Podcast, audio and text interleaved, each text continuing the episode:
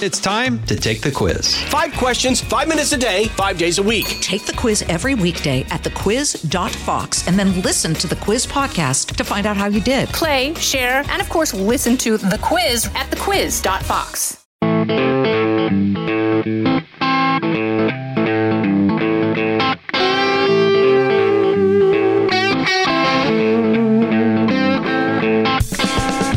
programs will we find in the college football playoffs?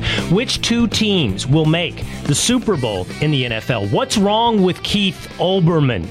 That and more today with Clay Travis. It's the Will Cain podcast on Fox News Podcast. What's up and welcome to the weekend. Welcome to Friday. As always, I hope you will download, rate, and review this podcast wherever you get your audio entertainment at Apple, Spotify, or at Fox News Podcast. You can watch the Will Cain podcast on Rumble or on YouTube, and make sure to follow me on X formerly known as Twitter, at Will Cain for the latest on the Will Cain podcast. Clay Travis is the host of the Clay and Buck Show on iHeartRadio, syndicated across the nation on radio stations near you. 12 to 3 Eastern Time. Make sure to check out the Clay and Buck Show. He's also the founder of Outkick, the sports and culture website owned by Fox News, and which makes Clay Travis also a Fox News contributor. As we approach football season, college and pro, I thought it'd be fun to sit down for a while, talk about both sports, college and pro football. Why does everybody always talk about the Dallas Cowboys? What is wrong with Keith Olbermann? And who is the smart bet? Is there any other smart bet to represent the Republican Party for the presidency than Donald Trump? Here is our conversation with Clay Travis. Clay Travis of the Clay and Buck Show and Outkick on the Fox News Network. How is it possible that you have a headline right now it's up live as we speak on Outkick. It is entitled Dallas Cowboys are a major negative regression candidate. Explain yourself, Clay Travis. First of all, I don't think that's my uh, my argument, right? But I will say that's been accurate for like 25 years since you guys actually were deep. two straight years of 12 wins. And from what I can tell, they only got better this offseason. So I don't know how they are a candidate to regress. Well, I think if you're uh, the positive, I guess, would be if you're capable of winning 12 games, it's unlikely that you're going to go to 14, right? So regression to the overall story of the NFL. Um, and uh, what you guys haven't been in an championship game since 95. Am I right about that? It's 95, correct is very. It's only been 30 years. Was that 28 years now? Maybe this is your year, Will. Very golden moment in my life. Those are the nostalgic years that are, you know, in my memory cast with a beautiful sunset in the background. And it was our days of dominance. I, I remember, man. I, I, don't know that you've ever had this feeling, Travis. I, I, you know, between Tennessee and Vanderbilt and the Tennessee Titans, who didn't even exist for most of your life. I don't know that you've ever had that feeling. Have you ever felt what pure dominance and dynasty feels like, where you go not just into any game, but into a championship game. And you don't wish or hope, but you just know we're going to win. Look, the late 90s for the University of Tennessee were a very good time. And I'll just point out that I wish I could go back in time and experience it again. But in 1998, University of Tennessee went 13 and 0, won the national championship. Uh, and then uh, in the next year, the Tennessee Titans went to the Super Bowl and got stopped a yard short of going to overtime against the St. Louis Rams and potentially winning a Super Bowl. So, yes, I, I did have a brief period of time from about 1995 to 2001 or thereabouts when I was a young man, before I knew how fortunate I was when my teams were utterly dominant is that the best you have ever felt as a fan? My theory goes like this, Clay. There's two types of feelings that have been amazing as a sports fan. One was pure dominance, and I really did get to experience that through the 90s with the Dallas Cowboys. It didn't matter if it was fourth and 10. It didn't matter if it was the Super Bowl. I, I, there's a security that I felt as a fan that I've never, it's never been replicated. It hasn't been replicated with the Texas Longhorns. It hasn't been replicated with the Dallas Mavericks nor the Texas Rangers, who've all had their moment in the sun, but they didn't ever come along with that feeling of complete and utter confidence. And that's a really fun and good feeling for a fan. But I will say the only thing better is the feeling of, I can't believe we're here. We're playing with house money. Every step of the way feels like gravy. And I've had that a couple of times. I had that with honestly like the Dallas Mavericks last season when Luka Doncic took them to the Western Conference Finals, and I didn't expect it. You know, expectation sets the standard for life. And if you have high expectations, you're kind of only setting yourself up for disappointment. But if I had low expectations and I didn't, I didn't think we'd ever be in the Western Conference Finals, every playoff round victory is just amazing. It feels wonderful.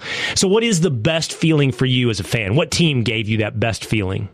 Uh, 98 Tennessee, because that was the first year Peyton Manning was gone. And you, if you remember that narrative for people who were around for those, those ages, it was Tennessee could never beat Florida. Uh, and not like the Florida, Florida Gators were basically the best team in college football by and large. Um, so it wasn't like anybody was beating Florida on a regular basis, but probably that win that Tennessee had in overtime over Florida in 98, winning the national championship. And then I would say the run that the Titans had to make the AFC championship game, uh, where they got into the playoffs, went on the road, beat Brady, and nobody expected that. Then they went on the road and beat that great Lamar Jackson team that had won like 14 games in a row. Uh, those were both unexpected, joyful, like, hey, this is a really fun ride. And they were up, you know, double digits on the uh, Chiefs, and it felt like they may, really might make a run to uh, to the Super Bowl. Because to your point, when you feel like your team is capable of winning, a lot of times those aren't very fun years. Like, right, uh, the Titans lost to the Bengals, number one seed AFC. I mean, that was brutal because you felt like, hey, they're getting healthy, they could win Super Bowl. In fact, they had beaten the Rams at, I think the Rams won the Super Bowl that year. Uh, over the Bengals, but they had beaten the Rams on the road in Sunday football. But those are seasons where it's not necessarily joyful because you're worried about seeding. You're worried about uh, you know what the matchups are going to be. There's peril everywhere you look when you're actually expecting to win a championship. And so a lot of times the most joyful are the ones, the rides that kind of come out of nowhere. Yeah, the best that I could say threaded that needle for me, Clay, or had that balancing act was 05, the University of Texas, because I got to feel completely confident. I thought Vince Young couldn't get anything. Fourth and 20, Vince will get it. But at the same time, where there was this, um, this Death Star out there that was the USC Trojans. So d- despite the fact that we all felt very confident that we had Superman on our team and Vince Young, there was actually somebody out there who everyone else had the expectations laid upon. Like it wasn't on Texas's shoulders. We didn't, we didn't have to win the national championship because oh, USC they're the they're the force to be reckoned with. So I got to have both that joy of sort of icing on the cake while also having the confidence of I've got the guy that knows how to bake this cake. Yeah, VY 2005 is one of the most fun athletes in college football history, but also just overall, right? Like just so much fun to watch him play. And uh, you mentioned like that fourth and 20. It's amazing how often for Vince Young, and obviously I got to watch him play with the Titans for a couple of years as well. But for a guy as big as he was, it was amazing how often he like didn't get touched and then ran out of bounds. you know, like he's not a small target, and yet he would move in a way that it was remarkable how often he would get out of bounds. You know, he'd pick up like 20 yards, and it was like nobody could hit it. Like the the only other guy I remember being that size and able to run like that at the quarterback position, and it's not a surprise that he ended up being like the workout warrior that he was, is uh, Matt Jones. Do you remember him? It wasn't a little bit like VY, right? Not a great thrower, but it was like nobody could ever tackle. And it was super frustrating to watch because always seemed like he dodged like nine tackles and stepped out of bounds after eight yards and still nobody touched him. There are very few players like that. Again, I'm not talking about like a short, you know, like Barry Sanders like player who's like uh, a jitterbug. I'm talking about like a big dude like VY and uh, and Matt Jones that should have been huge targets and nobody could seem to get their hands on. All right, what I want to do with you today is I want to get ourselves set up for both the college and pro football season.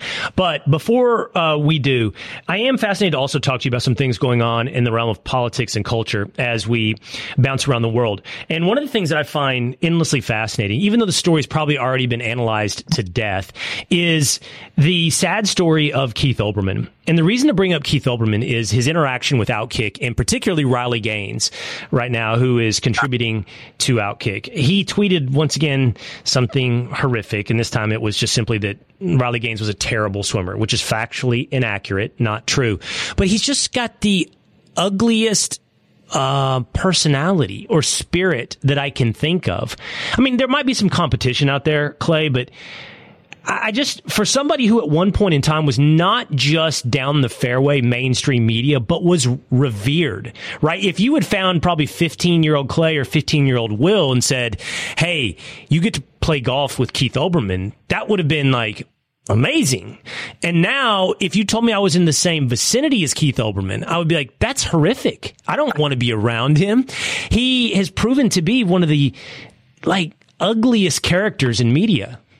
Like a lot of people around our age, I started off every morning eating my cereal while I got ready for school, watching Keith Olbermann and Dan Patrick highlights on SportsCenter. So I'm not even kidding about this. If you had told me when I was 15, hey Clay, just you know, you, a little preview of the future. Keith Olbermann is going to know your name one day. I would have been like, that is like I didn't even need to play golf with him or hang out with him. Just the fact that he would know that I existed. I think his career trajectory is maybe the saddest in sports because he was a legend. Like if Keith Olbermann had gone down in like a uh, airplane crash in 1996, all of the American sporting industry would have been like, this is devastating game. This is like Roberto Clemente died. This is like an awful day for anyone who was a fan of sports. And now, if Keith Olbermann even came back on sports, I feel like anyone with a functional brain would be like, this dude is weird. Like, and, and by the way, you and I are in our 40s. Riley Gaines is like 23 years old. Yes. He doesn't even remember Keith Olbermann. And now he's picking fights with former collegiate swimmers and saying they suck because they tied with a six foot four former college swimmer dude. Like I, I just I don't understand how Keith Olbermann has so fundamentally lost his way. Why will whenever people try to argue, oh, you're going to be on the wrong side of history one day? Like really? You think arguing that dudes and girls should be able to compete and that men who claim that they're women should be able to be the greatest women's athletes of all time is the right side of history, I'm very confident that, that I'm on the, the, the good side here in believing that women should complete, compete against women, men should compete against men. And by the way, go into girls' locker rooms, change beside them, that is totally normal. Keith Olbermann was a bit of a pioneer for guys like Clay Travis and Will Cain, also because he trans, you know, he transcended sports and went into politics and news. And, and, you know, if he just left it at that, all he would have been was a crazy far left commentator. But that's not really what I'm addressing. That's not even what I care to, you know, analyze when it comes to Keith Olbermann. There are plenty of crazy far left commentators. And by the way, as you and I both know, there are plenty of crazy far left commentators in sports. It's it's more about who he is as a person. And I'll say this, I don't care. Uh, I mean, I remember working down at South Street Seaport and he had a second go around or third go around. I don't know what turn around the Ferris wheel it was for him, but back at ESPN. And he would shuffle into the green room and into the guest office with this little, little dog, like a Lhasa Apso, you know, that somehow he had, you know, enough clout that he thought he could carry his emotional support dog into the office. And you know kind of in almost in slippers and pajama bottoms. I'm not saying literally but close to slippers and pajama bottoms. And you know he has no bark no bark in person. I can promise you that. He didn't want to confront me. He made some small talk with me. But the minute that I'm gone, he's a warrior on Twitter. Uh, and he's just, he's just gross. He's just, there's nothing too small. That's the thing. There's no fight and there's no insult and there's no self exposure that is too small for Keith Olbermann. Well, how much have these leftists painted themselves in the corner, Will? That they are now arguing that there is no biological difference between men and women because and, and i spent a lot of time on this yesterday on, on my show but if you take it outside of gender you've got boys i've got boys. We just played in a 12u baseball tournament. I had to bring an actual physical copy of the birth certificate. If i tried to play with my 12 year old in eight year old uh, flag football, which my eight year old is playing in right now, like everybody would say, What are you doing? This is totally unacceptable. We have age, you know, like we saw this in the Little League World Series when the kid from New York was actually 14, and everyone out there said, Well, this is not fair. This is why we have age limits. This is why we have separation in terms of Little League versus middle school versus high school. What is the argument here? Are we really in a place where people like Keith Olbermann have so painted themselves into a corner that in the name of inclusiveness, they now are arguing biological reality is not true? I just I can't believe that they have checkmated themselves like that, but that's where they are. Yeah, well, I mean, transracialism, transageism is no bigger logical Yeah. leap than transgenderism. We'll be right back with more of the Will Cain podcast. This is Jimmy Fallon, inviting you to join me for Fox Across America, where we'll discuss every single one of the Democrats' dumb ideas. Just kidding. It's only a three hour show. Listen live at noon Eastern or get the podcast at foxacrossamerica.com. What was your sport, Clay? Like growing up, what was your, your best sport? By high school, I was soccer. Not a great soccer player. Soccer was my sport uh, by the time we got to high school. Okay, so soccer. Okay, I, I put 40 something year old Clay Travis on a field with what age soccer players today do you dominate? Do you dominate eight year olds? You, you, you get a team, you get 10 other eight year olds. All right, so it's you, you get 10 other eight year olds. Yeah, I would crush them. You'd crush them. All right, 10 year olds. Are you a ringer on a 10 year old team? Like you, what if you're on the 10 year old team, your team dominates? Yes. Okay, tw- let's keep going. What is your age where you're no longer the ringer and you are just another guy on the field? Probably 14 or 15. I think that's a definite. I think 14. I have a 15 year old who plays soccer, club soccer at pretty high levels. And I don't, yeah, I, I think you're actually a liability at 15. Your cardio, your conditioning. might be post puberty. Uh, I mean, I'm still going to be a lot bigger and stronger than most 14 year olds, right? They're probably way faster. Um, but uh, but uh, post puberty would get challenging. But I feel good Yeah. up to pre puberty. But your cardio is a problem. I mean, I've got also a 12 year old, and I don't know. My 12 year old plays club soccer at a high level. Uh, he plays, I don't know if you're familiar, he plays ECNL uh, level. And I went to practice last night, and they were physical, man. And I could see you huffing and puffing after 10 minutes. I don't know. I think I can play d- to wipe them out. I would just wreck those 12 year olds if I was on defense. And they got close to me. All right, let's let's get ready for the football season. Let's start with college football because that's this weekend. This weekend, I believe, is what we officially call week one. Last weekend was week zero in college football. So the way that I've seen this broken down, Clay, everybody. If you said who is everybody's college football playoff predictions, who are their four teams in the college football playoffs this year, you're going to get a, a fair amount of consistency on Georgia. Georgia's in almost everybody's uh, college football playoff prediction. Interestingly, I think Michigan would probably be the second most common pick for more so than Ohio State for the college football playoffs. And then you, you sort of open it up to the field of um, Clemson, USC, maybe Texas. That's predicated on the idea that they could win the Big 12 and a second SEC team, which actually most people aren't pointing to Alabama. They're pointing to LSU. So what do you think right now? What's your pick for the four teams in the college football playoff? presuming that nothing crazy is at Tennessee. Uh, Georgia has one of the easiest possible schedules in the SEC. They're obviously two-time defending champ, so I think you have to put Georgia in. Uh, I don't see them going worse than eleven and one. Uh, I've got Georgia. I look at the Big Ten and I say it's Michigan, it's Ohio State, it's Penn State. It would not shock me if we end up in a three-way tie scenario where they're coming down the stretch run in November. But I actually think Michigan is going to be the better team. Of course, they get Ohio State in Ann Arbor. They have to go on the road against Penn State. Uh, I think a Michigan 11 and 1 team beats Ohio State for a third straight year, advances. Uh, but I've got FSU coming out of the ACC. And then I've got USC uh, coming out of the Pac 12. And the reason why I would make those final two picks is I just believe college football has become such a quarterback driven league.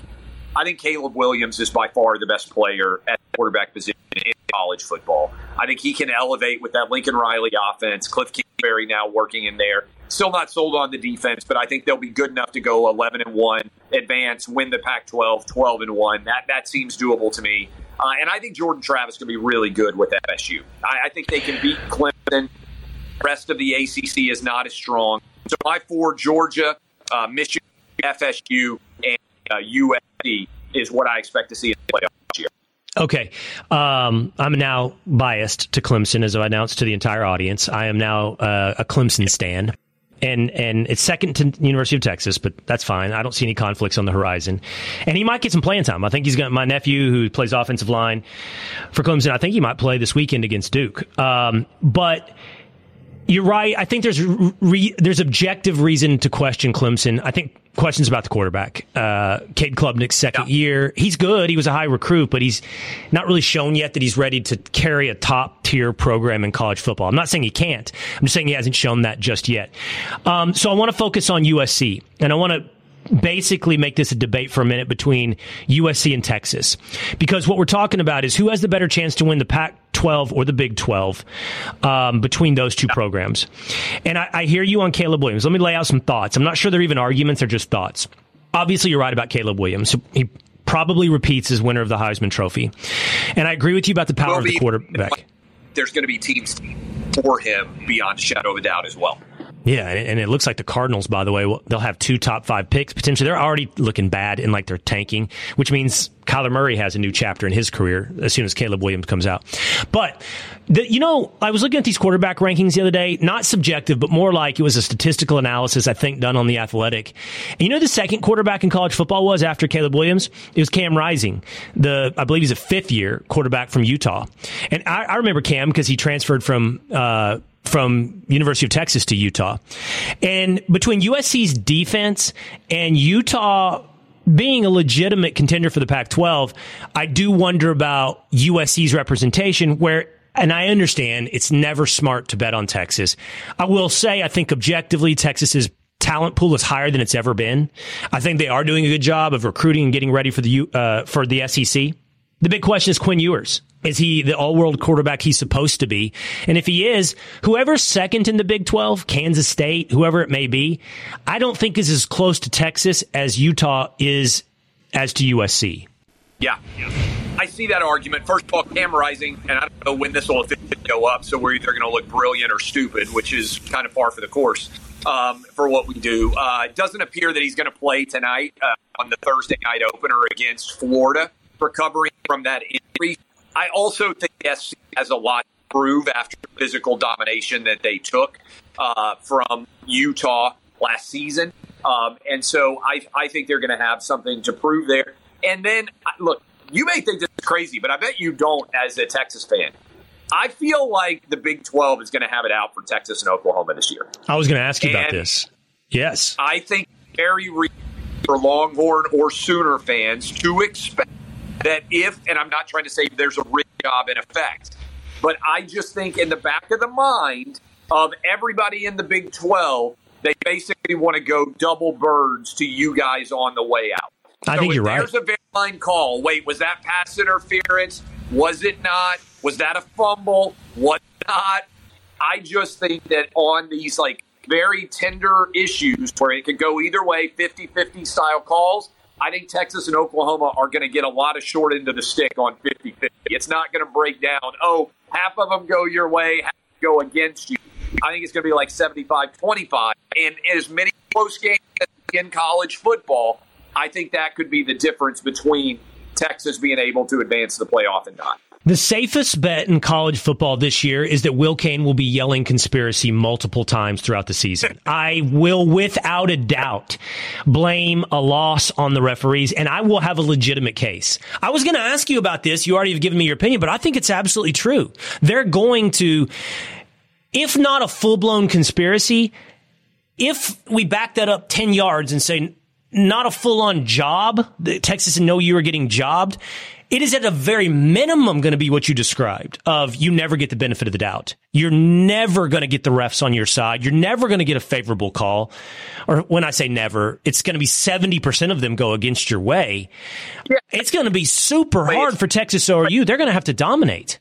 I think it'll be like when you, you to win on the road in college basketball Like you go back and look at it statistically, you have to be like seven or eight points better than the home team order to go on the road and win in college basketball, particularly in conference. Uh, I think it's going to be like that for Texas and Oklahoma in football, where the home field doesn't tend to be as substantial of an impact in college football compared to college basketball.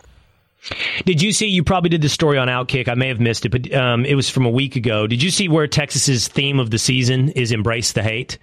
Um, they they made T-shirts. It's the motto of the season, and the response from from left wing media was, "How dare you be better than this? Be smarter!" As though the only type of hate that can exist is racial hate, right? There's no such thing as like rivalry hate or I don't know, like abusive relationship hate or or just good old fashioned, you know, sports hate. There's no other possible kind of hate than white supremacy hate. And that's what Texas has embraced, Clay. I, all of rivalry is predicated on hate, right? Like yes, you hate yes. your opponent. So when I embrace the hate, like I didn't even like that's how much I'm I made like down the down the corridor so far of like college football rivalry. Of course, like him and Auburn fans embrace the hate. That's what makes the rivalry so good. Like I didn't even think, oh, this is some some race. Like I, this is my thing in general. The most racist and awful human being on the planet. They generally see things like this, which to Yes. me evinces how racist they are. Where the rest, like the okay side, right? Like you remember, like back in the day when you would get flicked if like you you saw it. You remember that big controversy at Army Navy? All the left wing were like, "Oh my God, this is what Trump has." Trump's America." They're, and I was like, "No." They're trying to get the like like I'm gonna Circle game. shoulder thing. You remember Theo Epstein? They're- shuddered, shuddered because a kid at the Cu- Cubs game did it behind Doug Glanville. He shuddered because somebody played the circle game. Yeah. I'm like, this was like, uh, maybe I'm just a teenage boy forever, but I'm like, we all the time, every race, like, uh, it, you know, and, and so yeah, when I saw that race to hate and I was like, oh, I don't even like, why is this story like, and and, and I totally just saw it as college football hate related, not the Yeah. oh my goodness, what are they possibly thinking this some way. But to your I'm point. I am pro life uh, in terms of I don't want your grandma to ever die. Um, and so, uh, I anti hating anyone except for your most uh, despised uh, college football right. Yes, I am pro. I'm pro sports hate. That's a healthy, cathartic outlet in society of of genuinely um, benign tribalism. Like this is good for us. And by the way, to your to your point, Clay, on Every group, right? yeah, White, black, Hispanic. If you root for the University of Texas, you hate Oklahoma. If you are Oklahoma, like or A and M or whoever it is, all of your tribe, regardless of their backgrounds, is united in similar hate. It actually Yes. brings us together. Ironically Yeah. enough. That's exactly right. And those, to your point of the most racist people in the world, are the ones who are anti racist and constantly looking for these things, who see hate only through the prism of white supremacy. My favorite example is, um, what was his name? I can do this. It's the ESPN tennis broadcaster who did the guerrilla tactics when Vane- um, when um, Venus Williams was playing, and I remember thinking, so he's talking about guerrilla tennis tactics, G U E R I L L A, like guerrilla warfare, and you heard guerrilla as in ape and you associated that to race. And in order for you to connect those dots, you had to have those ugly thoughts in your mind and think it was the only possible reference that could have been meant. And I think you have in turn exposed your internal racism and not your ability to see logical language, objective use of language, and see what this man meant. It says something about you. Oh, 100%. And I wrote about him. Name is also escaped me on my phone, or I would look it up. Uh, but he's still not been able to get his career back. He had a No. heart attack, publicly branded a racist. He sued ESPN. Um, and, uh, and to his credit, ESPN ended up paying him out. But what he found out was they weren't going to assign him to be able to cover uh, any other uh, any other sporting events, and so he doesn't get to go and call the tennis majors anymore. Uh, Doug uh, um, God, I, I, I, I, I really feel bad that I can't remember his name. Um, in fact, can we pause and let me look it up? No, I'll do it while you're talking. Let's see. Doug ESPN tennis. Doug Adler. Yes. Boom. Doug Adler. Um, Doug Adler was completely treated unfairly. And we had him on the show. And, Will, this is where I get so frustrated with our industry in general. And this is where the real power in stories like these exist. It's not only that people get brand, it's that so many people are afraid that if they talk about it or come to their defense all, that that mob will turn to them and make them the target. And so, so many people who know better stay silent. I Uh, heard and that's what disappoints me. I heard Doug Adler. You remember Grant Napear? Grant Napear was the Sacramento Kings uh, Oh, yeah. announcer who said all lives matter. Yeah, I heard Doug Adler on Grant Napear's podcast. Grant Adler, uh, Grant Napear was fired as well, and Adler said the biggest disappointment for him was what you just described. The people he had known for a long time, who had worked with him, who knew his character, knew who he was, understood what he meant, and who stayed silent. And I mean, I don't. He didn't use names, Adler, but I think he was referencing famous names, like like I don't know who his broadcast partner was. Venus and Serena Williams could have all been Yes. right? I mean, one of them could have said, Yeah, I understand it's important to combat racism. This ain't it, guys. It's actually embarrassing that you would decide to make this the, the hill upon which you fight when there are tons of examples of legitimate racism that we could be concerned about. Um, and the story goes away, right? Like they had the opportunity to uh, address and eliminated. And I remember, if I remember correct, the New York Times writer who turned that into a story had previously been accused of rape for the way that he wrote about Venus and Serena. So he was somehow trying to get back in their races, fear his own by accusing somebody else of racism. Because if he doesn't grab the clip and share it and try to turn it into a story that he did, uh, then that story never would have taken off in the first. We'll be right back with more of the Will Cain podcast. All right. Um, you brought up Caleb Williams and the importance of quarterbacks in college football. In your estimation, there's a lot of other guys out there. You brought up Caleb's going to be the number one overall pick in the draft. There are other guys, Drake Maye, um, who will go high in the draft. But, you know, Drake Maye's on North Carolina, so that's not probably going to have a big outcome on the, our predictions for the season. In your mind, like, I know this, um, Alabama, uh, Penn State, Ohio State, they're all breaking in new quarterbacks. Yeah.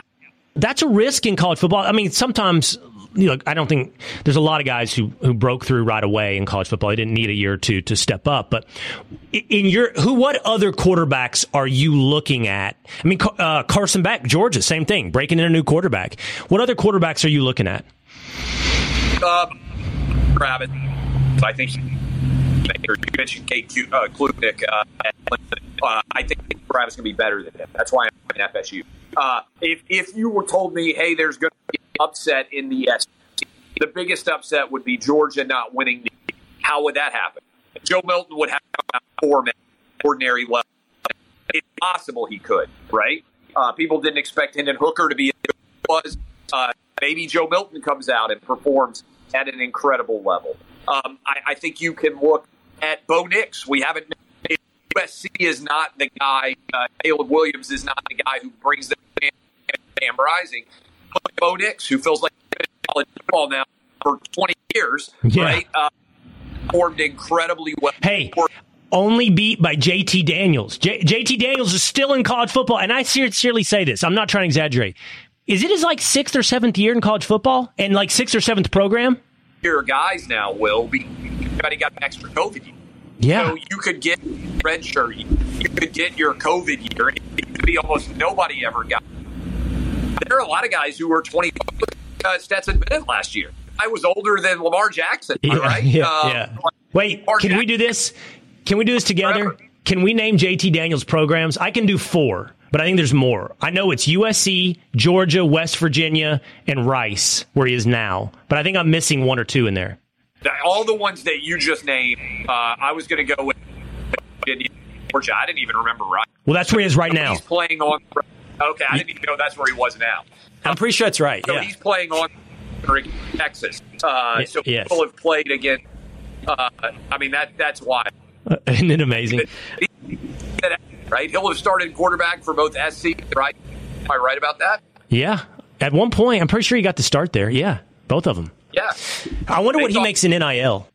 All right, uh, let's do pro football before we do. You're a betting man. Do you see a bet? Uh, and I actually don't know where you're going to answer this. Um, do you see a bet that you would feel comfortable making, Clay, for the GOP primary other than Donald Trump? Would you feel safe? Not what you well, want to happen, not who you think would be the best candidate, none of that. Would you put money on DeSantis or Vivek or anybody else? Would you put smart money on anything but Donald Trump? I would need to get four and five, which is we're bigger where we are. Trump's so you're getting four or five one odds. I don't think Vivek is five. I think he's basically Trump's Yari, right? Like the way he's running. So I would probably need like eight or nine on a DeSantis daily type parlay. The other aspect you'd have to factor in here is, and I true for Joe Biden too. One thing that nobody's talking about is a natural health condition could happen because Trump is going to be 78. Biden would theoretically be 82. I think if you were analyzing from a gambling perspective, it's not crazy to think a 78, 82 year old could have a significant health condition which could, in some way, I'm talking about a natural, you know, old age, right. Uh, that could in some way dramatically impact the presidential race here. I think that's very reasonable. But I don't think that guys like Mike Pence or Chris Christie or Ron DeSantis are in this race because they believe something will happen health wise with Donald Trump. I mean, the only thing I can think of is that they either think that national polling is of limited value and they can do something on the ground in places like Iowa, New Hampshire, and South Carolina and get momentum in some way, or they believe something's going to happen with Donald Trump. One of these indictments, something's going to happen, and they want to be the backup quarterback ready to step on the field. I think they all think they could because a lot of people don't pay attention yet. Uh, they think Trump has weakness because there is a very strong evangelical audience in Iowa. Trump did not win Iowa in 2016. People forget he lost to Ted Cruz.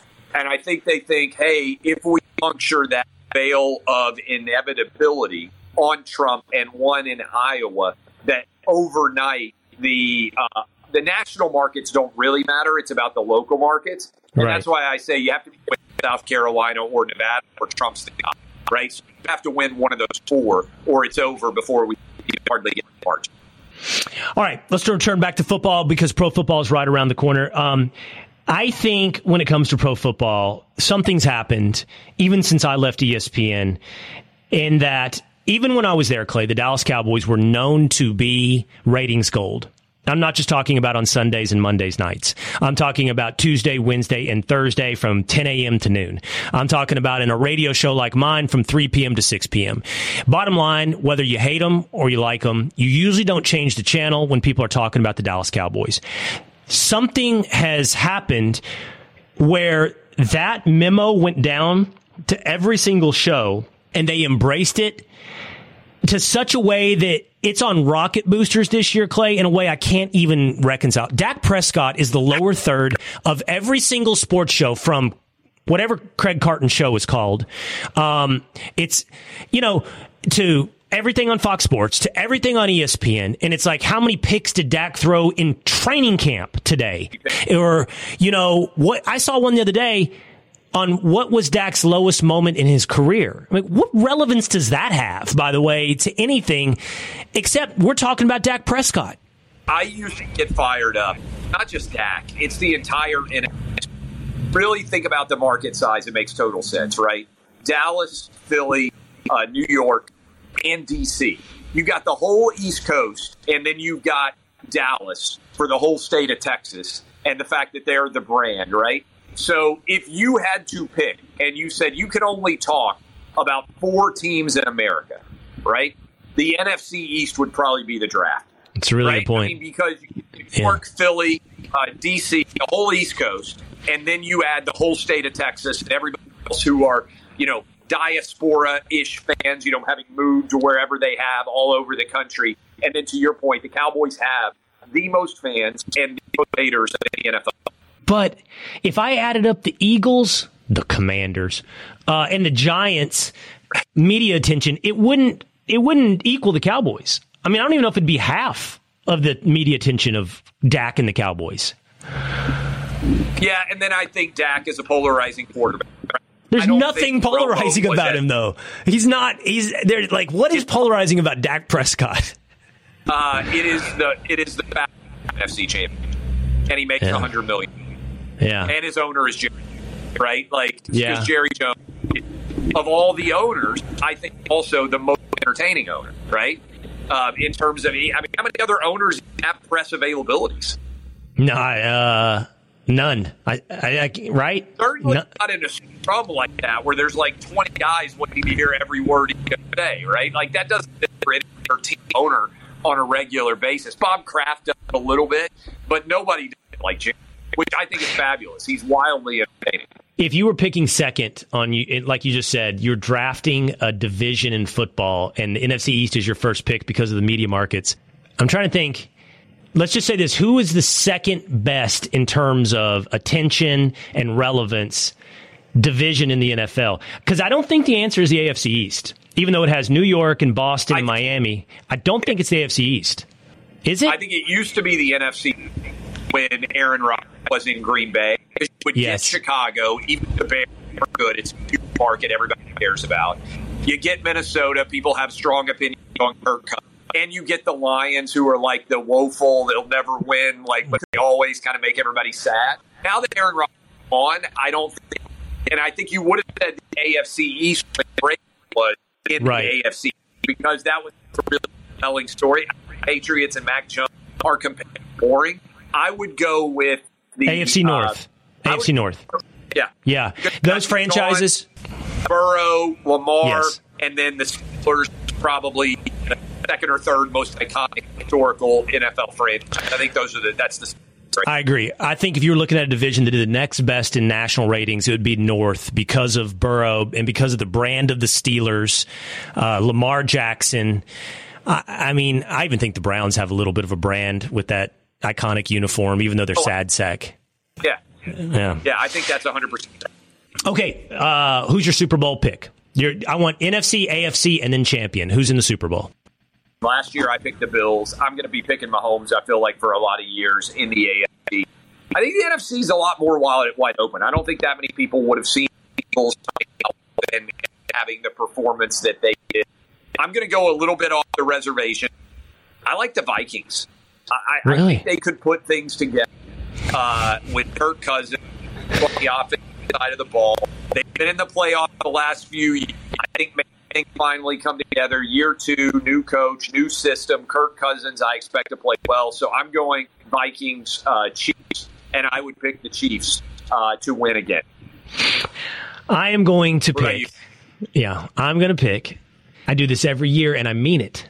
I'm going to say the Dallas Cowboys represent the NFC in the Super Bowl. I think they're only better from last year. I think Dak has a Super Bowl in him. I think Micah Parsons is a force of nature that can change games, championship games. I think injuries always a question. And if there's injuries on the offensive line, then the Cowboy season could go the other way quick. But their defense is incredible. I like Brandin Cooks as a weapon next to CeeDee Lamb. I believe in Tony Pollard and I believe in Dak. Now I was low last year at the end of the season, but this is what I do. I reinvest optimism and hope and I and I believe it. And I would go with the Chiefs uh, in the AFC and I would this just as a uh, token of my objectivity, I would say I would bet on Patrick Mahomes in a Super Bowl. So it would be Chiefs over Cowboys in the Super Bowl. The Niners are the only team in the NFC that really, really make me nervous, and I just don't know how much I can invest in Brock Purdy. I don't know that I can say, oh, bro. them because ultimately, like coming off the injury um, and uh, that scenario, I love the defense, uh, but uh, but I'm going to go a little bit off the reservation. Yeah. All right, man. Fun conversation to get us ready for college football with a little bit of politics and culture mixed in. Always great to talk to you, Clay Travis. Thanks, man. See ya. All right, man. Thank you. There you go. Hope you enjoyed that conversation with Clay Travis. Again, check out his radio show, The Clay and Buck Show, syndicated across the nation on iHeartRadio. And check out Outkick at Outkick.com. I'll see you again next time. Listen ad free with a Fox News Podcast Plus subscription on Apple Podcast and Amazon Prime members. You can listen to this show ad free on the Amazon Music app. From the Fox News Podcasts Network. In these ever changing times, you can rely on Fox News for hourly updates for the very latest news and information on your time. Listen and download now at foxnewspodcast.com or wherever you get your favorite podcasts.